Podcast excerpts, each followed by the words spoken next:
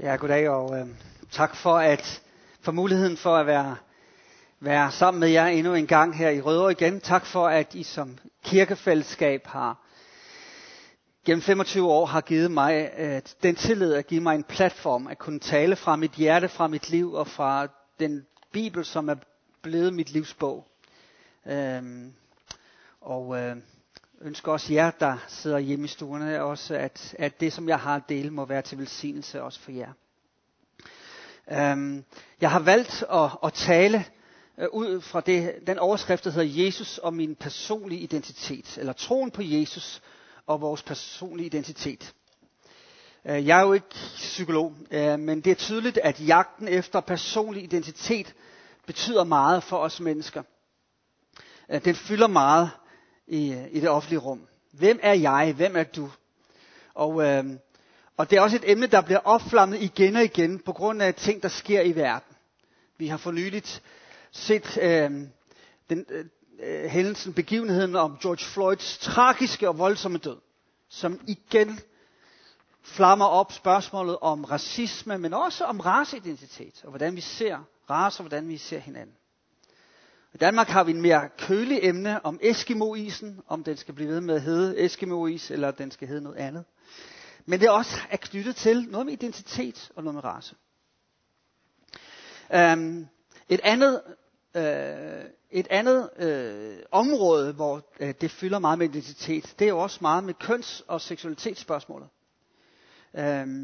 Vi lever jo i Danmark i et demokratisk samfund, som vægter højt det individuelle menneskes frihed og rettigheder og selvbestemmelse. Det her med at forfølge sin egen lykke. Og det kan se forskelligt ud, om det er mig eller dig, der forfølger vores egen lykke. Jeg tror i høj grad, vi skal være taknemmelige for at leve i et sådan samfund. Men samtidig kan jagten på personlig identitet næsten blive forstørret til at være meningen med livet. Det er meningen med mit liv, at jeg finder ud af, hvem jeg er. En forsker, der hed Sigmund Baumann, han sagde engang, det er flere år siden, at traditionelle samfund er floder, hvorimod moderne samfund er verdenshave. En flod har retninger og bærer dig med strømmen. Ligesom traditionelle samfund ligesom bærer sine medlemmer i en bestemt retning. Eller leder. Men i et moderne samfund, så er der ingen strøm, der er ingen retning. Vi kan vælge at sejle i hvilken som helst retning vi vil, alt efter hvor vinden tilfældigvis blæser ind. Og det ses blandt andet også i køns- og seksualitetsspørgsmål. Og jeg tænkte bare et citat her fra den kendte sanger Sam Smith, som poster det her for nyligt, måske et år siden. Jeg har besluttet, at jeg ændrer mit pronomen, altså det stedord, der beskriver kønnet, til de eller dem. Efter at have været i krig med mit køn hele livet, har jeg besluttet mig for at acceptere mig selv som den jeg er, både indvendigt og udvendigt, skriver Sam Smith. Så igen, hvem er jeg? Han har været i krig med sit køn i 10 år, siger han så. Og nu vil han, i stedet for at snakke om sig selv som en han eller hende, så sige, jeg er en de eller dem. Det er jo et kæmpe spørgsmål det her. Men det er bare for at sige, at identitet er jo faktisk en meget kompleks størrelse. Vi er jo faktisk sammensat af mange forskellige identiteter. Og de defineres ikke kun af hvem vi er, men også vores relationer. Hvor vigtig er min race? Hvor vigtig er min nationalitet, etnicitet, kulturel baggrund, køn, seksualitet, fysisk udseende, mentale evner, familie, alder, arbejdsstilling, materiel velstand, tro eller religion, personlig karakter.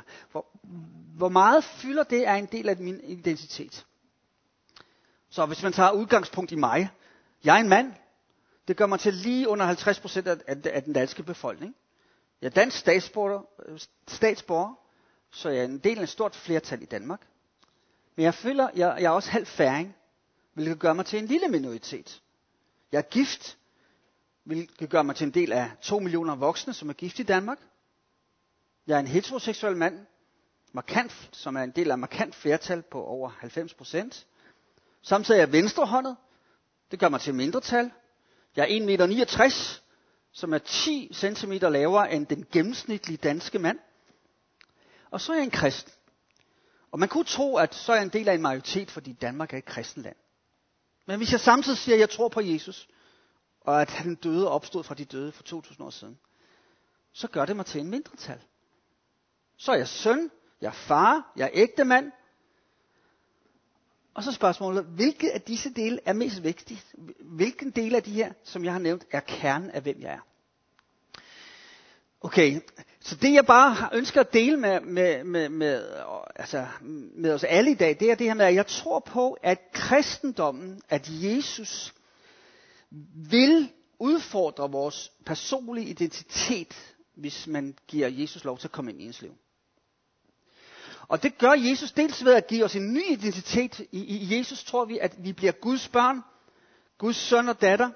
Vi bliver Jesu mesterlærling, vi bliver en disciple.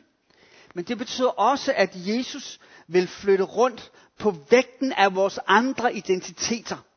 Han vil komme ind i vores dagligstuer og flytte lidt rundt på vores livs møbler og bagage. Så det kommer til at se lidt anderledes ud. Der kommer et nyt centrum, der kommer en ny hierarki. Og derfor, med den tanke på den her idé, så ønsker jeg, at vi skal læse sammen nogle vers. Så hvis man kender Bibelen, kender Nye Testament, så kender man også de her vers. Og det er fra Filipperbrevet, kapitel 3, 4-11. Jeg håber, I kan læse det størrelsesmæssigt. Men jeg vil læse det op her. Og det er Paulus, der skriver det her. Og han skriver det for næsten 2000 år siden. Og det er midt i en talestrøm, så vi kommer sådan lidt midt i den samtale. Her siger han det her. Og dog, også jeg har noget at stole på, selv i det ydre. Hvis nogen anden mener at kunne stole på noget ydre, så kan jeg det endnu mere. Omskåret på 8. dal, israelit af fødsel, af Benjamins stamme, hebræer af hebræer, lovtro farisæer, ivrig forfølger af kirken, uangribelig i lovretfærdighed. Dog, hvad jeg havde af fortjeneste, det regner jeg nu på grund af Kristus for tab. Ja, jeg regner så vist alt for tab på grund af det langt større, at kende Kristus Jesus min Herre. På grund af ham har jeg tabt det alt sammen, og jeg regner det for skarn, for at jeg kan vinde Kristus og findes i ham. Ikke med min egen retfærdighed, den fra loven, men med den, der fås ved tro på Kristus. Retfærdigheden fra Gud, grundet på troen. For at jeg kan kende ham og hans opstandelseskraft og lidelsesfællesskabet med ham, så jeg får skikkelse af hans død, om jeg dog kunne nå frem til opstandelsen fra de døde. Og Gud velsigne sit ord til os. Så her har vi sådan meget kort med Paulus' personlige vidnesbyrd, hvor han fortæller om sit liv, og han inddeler egentlig sit liv i to halvleje. Før han mødte Jesus, hvem han var, før han mødte Jesus, og efter han oplevede Jesus. Og selvom man ikke taler direkte om identitet, så er det det, han berører her. Og læg bare mærke til det, jeg ønsker bare, vi skal lægge mærke til, det var, hvad han siger, hvad han placerede sin identitet i, før han mødte Jesus. Læg mærke til, hvad han så centralt for sin identitet, hvad han var stolt af, før han mødte Jesus. For det første var han stolt af sin nationale identitet. Han var en del af det jødiske folk. Han havde slægtstavler. Han var en del af Benjamins stamme. Så han kunne måske trække familieslægt måske tilbage til patriarkerne.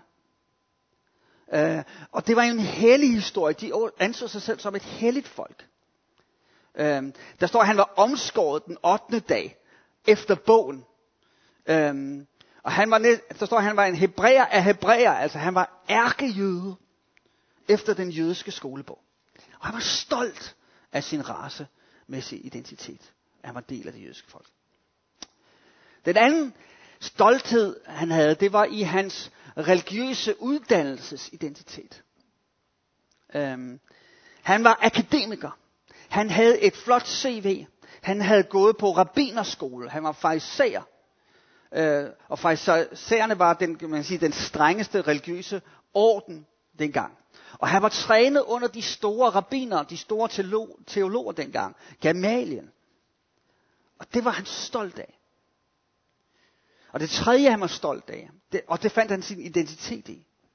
Og den tredje han var stolt af og fandt i sin identitet. Det var hans moralske og etiske identitet. Fordi han ikke bare var teolog, ikke bare han kendte loven og tolkningerne, som fariser, så forpligtede han sig på at overholde måske op til 613 påbud i Moseloven. Og fariserne fulgte Mishnahen, som var en mundtlig tradition, som introducerede ekstra love, som skulle passe på Moselovene, så man i hvert fald ikke kom tæt på at bryde Moselovene. Og han siger faktisk, at han overholdt den strenge Moselovs forskrifter til punkt og prikke. Der var ikke en finger at sætte på hans liv. Han havde en ren strafattest. Han var god samfundsborger. Han var et anstændigt menneske. Og han var sikker på, at når han forfulgte den her fremmede nye sekt, de kristne, så gjorde han Gud en tjeneste. Han gjorde Gud glad. Det var hans identitet. Det var hans stolthed. Og for at summere op, hvis han var her, så ville han sige, jamen før jeg mødte Jesus, så ville jeg sige, at jeg var på toppen af moralsk, national og religiøs udvikling. Jeg vidste, hvem jeg var. Jeg havde min identitet, og jeg havde mine rødder, jeg havde min historie, min uddannelse, min praksis, min etik. Livet kølbar. Og så møder Paulus Jesus, som bliver beskrevet i Apostlenes Gerninger, kapitel 9, 22-26. Og Jesus lavede rav i det hele. Jesus slår ham af hesten, og slår ham af hans livs pind, og bare spørger ham, Saulus, Saulus, hvorfor forfølger du mig? Jesus vendte op og ned på Paulus' tidligere identitet. Ændrede hans navn fra Saulus til Paulus, og vendte hans top 10 liste på hovedet. Jesus kom med en ny matematik, en nyt bogholderi, en ny måde at regne på, og alt det, som han tidligere så som gevinst, som profit. Noget, han var stolt af. Noget, han havde sin pride i. I Jesus var det et tab. Og pludselig, med et, ser han sig selv stående helt fallit. Og konkurs for en Gud. Med dundrende over underskud. Og det, som han faktisk siger, det er, at jeg måtte regne på en ny måde. Alt, hvad jeg havde været og gjort indtil da, det kategoriserer han nu som kød. Sarx på græsk. Hvad mener han med det? Jamen kød i Bibelen bliver brugt på forskellige måder. Det kan bruges bare neutralt som beskrivende det naturlige menneske. Alt det, der er materie, det der er stof. Men det kan også have en negativ klang, og det er det syndige, det oprørske menneske. Så hvordan bruger Paulus så ordet kød her? Jeg tror, han mener faktisk begge dele.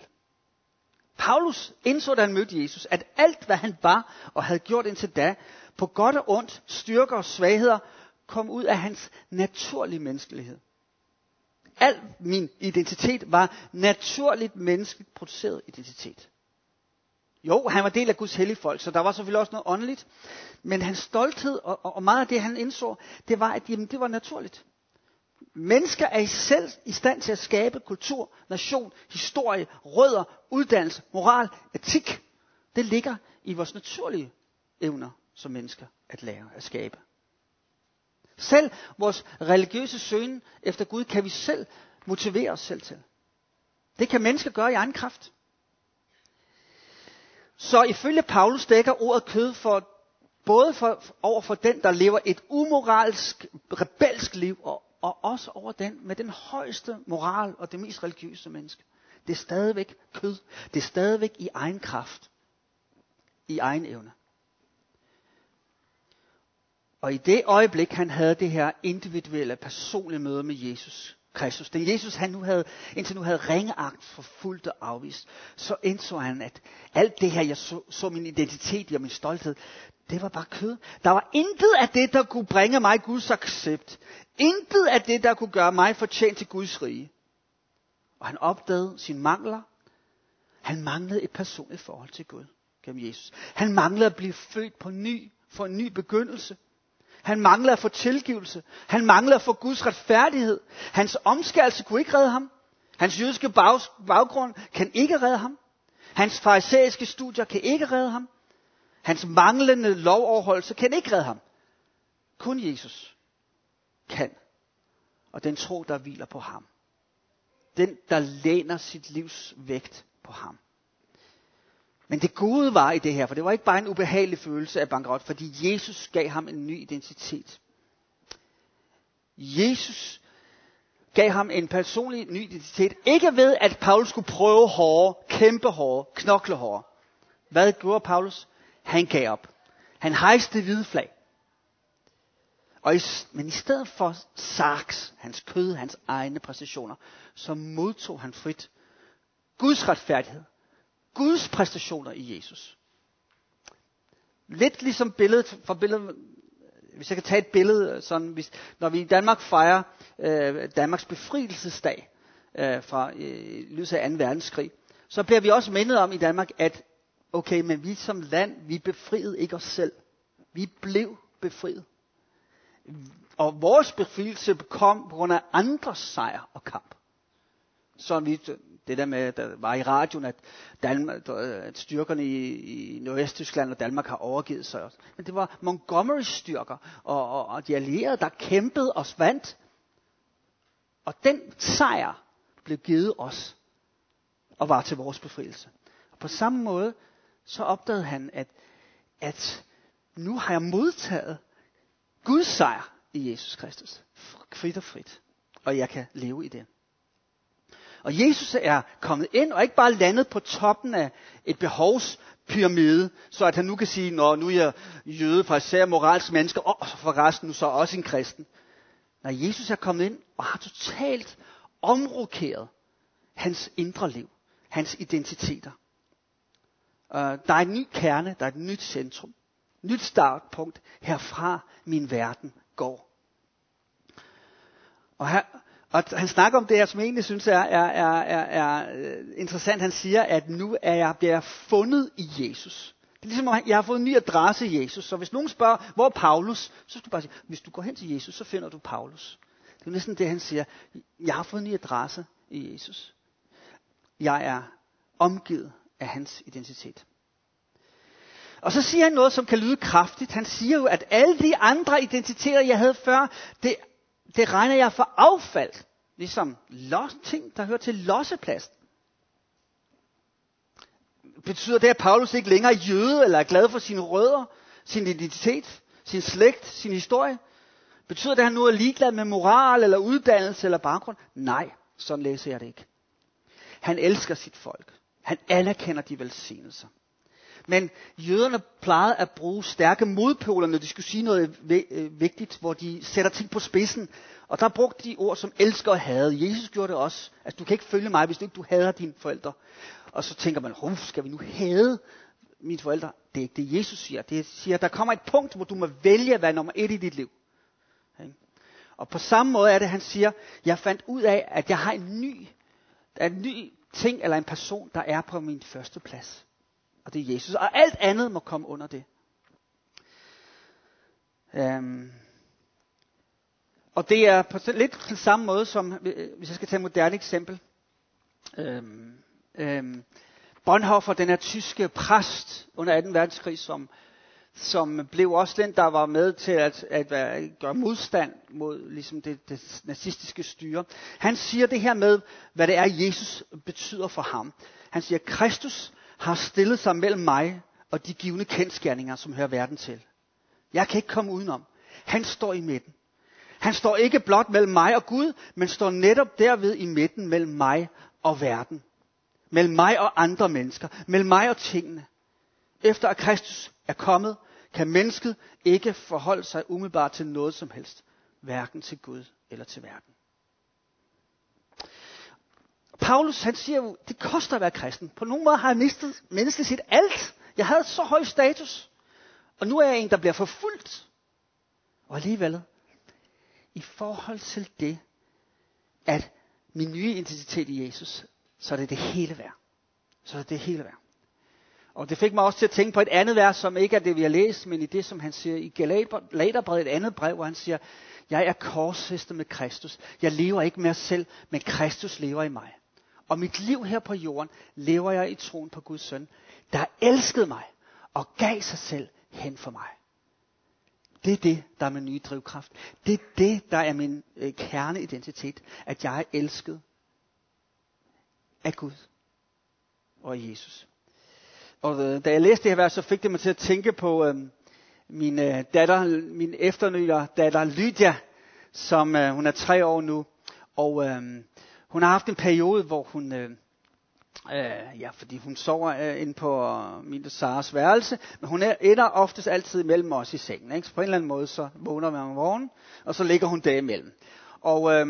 Og så havde en periode, hvor hun om morgenen, før hun skulle op, så vågnede hun, og i midten mellem os to, omgivet af mor og far, og så ville hun sige, så ville hun vende sig, og så ville hun sige til mig, far, du elsker mig. Ja, vil jeg så sige sådan søvnig. Og så vendte sig til mor, og så siger hun, mor, du elsker mig. Og så ville hun sige ja. Og så var det som om, hun bare lå og nød den sandhed. Altså hun ligesom bare sådan spiste sig mæt i den, før hun så stod op af sengen. Og det gjorde hun i en periode, altså flere måneder, det der med, hun skulle bare lige sige, og det var ikke noget at spørge, elsker du mig? Men hun ligesom sagde, jeg vil bare lige minde mig om, du elsker mig. Og mor, du elsker mig. Og så ligesom hun bare landede i den, før hun gik op til dagens udfordring. Og på nogen måde synes jeg, det er lidt det, Paulus siger her, at han havde den identitet, at han vidste sig elsket af Gud i Jesus Kristus. At han, det er næsten som han siger Galaterne, at Gud, jeg ved, du elsker mig. For det har du vist mig i Jesus. Og hvilken frigørende kraft det kan være, at have den identitet, at vide sig elsket af den levende Gud. Så tager jeg venten til slut med til os i dag. Hvad er betydningen? Hvilken betydning har Jesus for din personlige identitet? Jeg tror, kirke er jo mange ting, og vi ønsker at være mange ting som kirke. Altså nu kan jeg jo ikke tale på KF's vegne, for jeg er gæstetaler, men i hvert fald skovlerne, jeg tænker også, de har det samme der. Vi ønsker at være en kirke, hvor der er rummelig, hvor alle er velkomne, uanset baggrund, personlig overbevisning, om du tror eller tvivler. Vi ønsker at skabe en acceptkultur, hvor vi siger, kom som du er. Der er ingen perfekte mennesker. Alle er på en rejse. Vi tager på det klareste afstand fra manipulation, gruppepres, psykisk pres, tvang. Folk skal være fri til at vælge selv, tro selv, tage beslutning selv.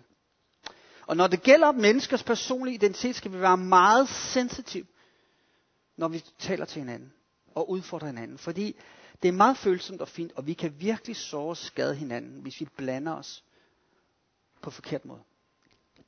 Men det er vigtigt at fastholde, at hvis vi forkynder kristendommen og Bibelen og Jesus rigtigt, hvis vi forstår det gode budskab rigtigt, hvem Jesus er, så må vi også samtidig sige, at det vil udfordre og påvirke vores personlige identitet. Vi kan ikke blive den samme, som vi var. Jesus vil rykke rundt på vores indre livs bagage og møbler, og stille det anderledes, hvis vi giver ham lov. Og man kunne måske tro, er det ikke for meget radikalt? Altså, jeg forstår godt, Paulus, han var så tæt på ham og sådan noget. Men Paulus skriver jo ikke det her for sin egen skyld. Han skriver det for mennesker, som ikke levede omkring Jesus, som ikke var tæt på. Og alligevel sige, det her jeg oplevede, det kan jo ske for jer. Og man kan tænke, 2000 år er gået, er det ikke langt ude, at Jesus i dag skal betyde så meget? Og ligesom, vi snakker om det her med identitet. Og der er det, jeg bare vil dele, at på trods af al den historie, og vores udvikling, og videnskab, og fremskridt, så er du og jeg i os selv, både vores bedste sider, og vores værste sider, som Paulus siger, stadigvæk bare kød. Vores køn, vores rødder, vores statsborgerskab, vores uddannelse, job, gode gerninger, moralske standarder, relationer, de kan ikke i dag bringe os ind i Guds rige. De kan ikke redde os fra os selv. Eller fra døden. Det er stadig bare sarks kød. Men Gud kan gøre det. Der står et kors og en tom grav, som stadig er Guds udstrakte hånd til en fortabt verden. Jesus er ikke i graven, han er levende. Han er den samme i går og i dag til evig tid. Og han tilbyder os i dag nyt liv, nye begyndelser, en ny personlig identitet med nyt centrum i ham. Og så vil jeg også sige det, at måske i vores hverdag i Danmark, så oplever vi ikke nogen konflikt mellem de forskellige identitetshatte. Og at være kristen fint kan flugte med det at være dansker. Men der kan komme situationer og tider, hvor du og jeg må vælge, hvad vejer tungest, hvad er vigtigst for os. Materiel velstand, tryghed, popularitet, nationalitet, job, karriere, tro, overbevisning. Samfundet i dag vil gerne egentlig have, at vi skal være dansk statsborger først, og dernæst så kristen.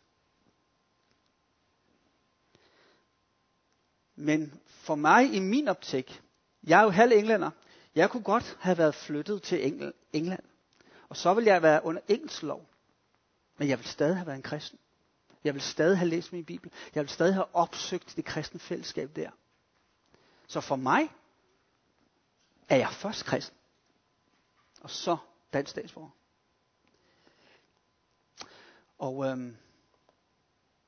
Og det her, et af mine suk er bare, skal til at slutte nu, at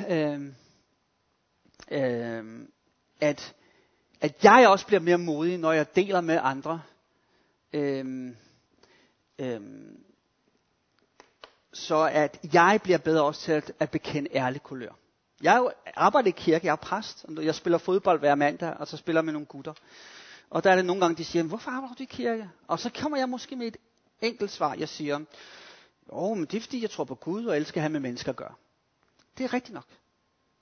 Men jeg giver ikke alt af, hvad der egentlig driver mig. Og jeg har nogle gange tænkt, at jeg skal være bedre til at sige til dem, ja, grunden til, at jeg gør det, er, at jeg, som sangeren Keith Green siger, jeg er fuldstændig bananas for Jesus. Han er min livs røde tråd. Han er min frelser, min redningsmand. Jeg læner mit liv op af. Han er min hyrde, min mester, min ven. Han er centrum for, hvem jeg er. Han er vigtigere end min identitet som mand, som far, som søn, som ægtemand, som færing, som gift, som dansk statsborger, som akademiker. Han er vigtigere end alt det der. Og derfor vil jeg bare slutte med det her citat, hvor, som er fra Bonhoeffer. Han er i slutningen, så bliver han jo fanget af nazisterne og kommer i en form for koncentrationslejr. Og sidder i lang tid, og han dør jo, han bliver jo henrettet før alle de allierede befrier lejren. Bare nogle få uger før. Men man fandt det her digt, og det vil jeg bare læse til slut. Hvem er jeg? De siger tit til mig, at jeg ser ud til at træde ud af min celle, behersket, munter og fast som en herremand ud af sit slot. Hvem er jeg? De siger tit til mig, at jeg virker til at tale med min fangevogter frit, venligt og klart, som om det var mig, der havde at befale. Hvem er jeg? De fortæller mig også, at jeg ser ud til at bære ulykkens dage ligevægtigt. Er jeg virkelig det, andre siger om mig? Eller er jeg bare det, jeg ved om mig selv? Urolig, længselsfuld, syg, som en fugl i bur, der kæmper for forværet, så var der en, der klemte om min strube. Sulten efter farver, efter blomster, efter fuglestemmer, tørste efter gode ord eller menneskelig nærhed. Hvem er jeg? Den ene eller den anden? Er jeg i dag den ene, i morgen den anden? Min ensomme spørgsmål driver spot med mig. Hvem er jeg? Hvem jeg end er, så kender du mig. Jeg er din, og Gud. Og Gud vil sige sit ord. Tak.